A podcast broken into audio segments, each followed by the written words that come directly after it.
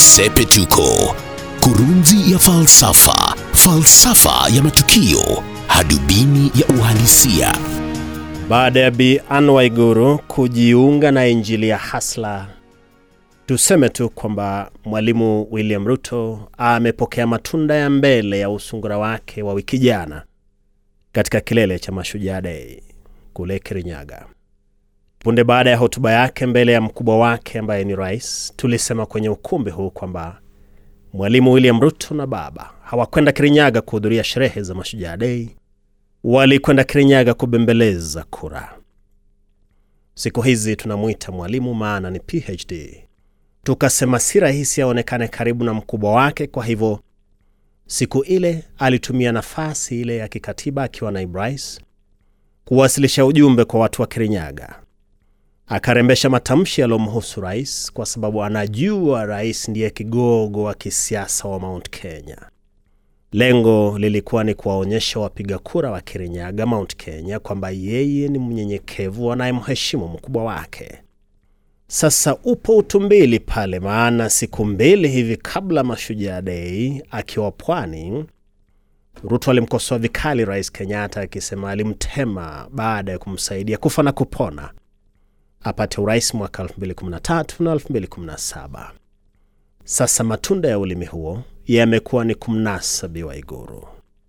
Hata kwenye matamshi yake akijiunga na UDA, Bi Waiguru alisema eti namna ambavyo Mwalimu Ruto alivyonyenyekea mbele ya mkubwa wake Kirinyaga siku ya Mashujaa Dei, watu wa Kirinyaga walimpenda zaidi. Haya tuliyasema, ndiyo tuseme kwamba mada yetu leo ni kutamka. Hebu niseme hivi, Mwalimu Ruto na Bi Waiguru ni Wakenya wawili wenye usungura na utumbili. Muhimu mioyoni mwao ni manufaa ya kisiasa, wala sio kanuni, maadili au haja ya kuheshimika. Bi Waiguru tangu achaguliwe gavana amekuwa akijitambulisha na upande wa Rais Kenyatta. Hata nyufa baina ya rais na naibu rais zikianza, alisalia pale. Kutoka Kirinyaga, mtu ambaye ametambulika kuwa mtetezi wa Mwalimu Ruto amekuwa ni mwakilishi wa kike wa kaunti ile Purity Ngirishi, wala hakuwa Bi Waiguru, na kumekuwapo ushindani wa kisiasa baina ya Ngirishi na Waiguru, na hata Ngirishi ameonyesha nia ya kugombea ugavana ili ashindane na Waiguru. Kwa hivyo imefikirika kwamba ikiwa ni ishara ya heshima baina ya watu, Mwalimu Ruto ingefaa ampe tiketi ya kugombea ugavana Bingirishi, aendelee kuwa mwakilishi wa UDA Kirinyaga. Lakini siasani inasemekana kwamba hamna urafiki wa dhati, kuu zaidi ni mahitaji. Tuongeze kwamba nchini Kenya kuu zaidi huwa ni usungura na utumbili, almradi umefaidika.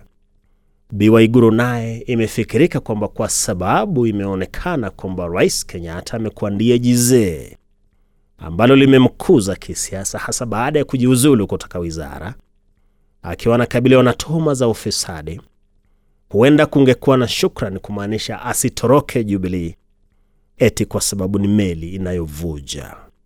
Msimu wa kampeni za mwaka 2017 Kenyatta alifika Kirinyaga na ukaibuka mstari wa minji minji ulotoka kwenye kinywa cha rais mwenyewe. Ikaaminika kwamba kati ya Martha Karua na Bi Waiguru huenda kigogo wa siasa za eneo alitaka yule aliyetajwa minji minji. Lakini sasa kati ya wanachama wote wa Jubilee ambao walinufaika kwa ufadhili wa mwaka 2017 inaibuka kwamba Bi Waiguru amekuwa ndiye wa kwanza kuitoroka nyumba ile mwenyewe. Ujumbe wake ni kwamba maslahi yake ndiyo muhimu. Tuseme pia kwamba Mwalimu Ruto amekuwa akiwasilisha ujumbe kama huo kwamba maslahi yake kupitia siasa zake za siku zake za usoni ndiyo muhimu. Ndiyo maana amekiuka sheria ya vyama vya siasa kwa kuendesha kampeni za UDA na hali ni naibu kiongozi wa Jubilee.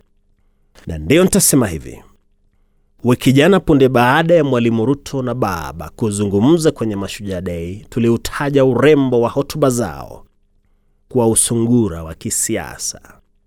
Leo basi, baada ya Bi Ann Waiguru kujiunga na UDA, tunasema ni muungano wa sungura wawili kwenye siasa za nchi maana historia yao ya kisiasa inaonyesha harakati zao kuu hulenga kujifaidi kisiasa, wala sio huduma, na ndilo Sepetuko. Mimi ni Wellington Nyongesa.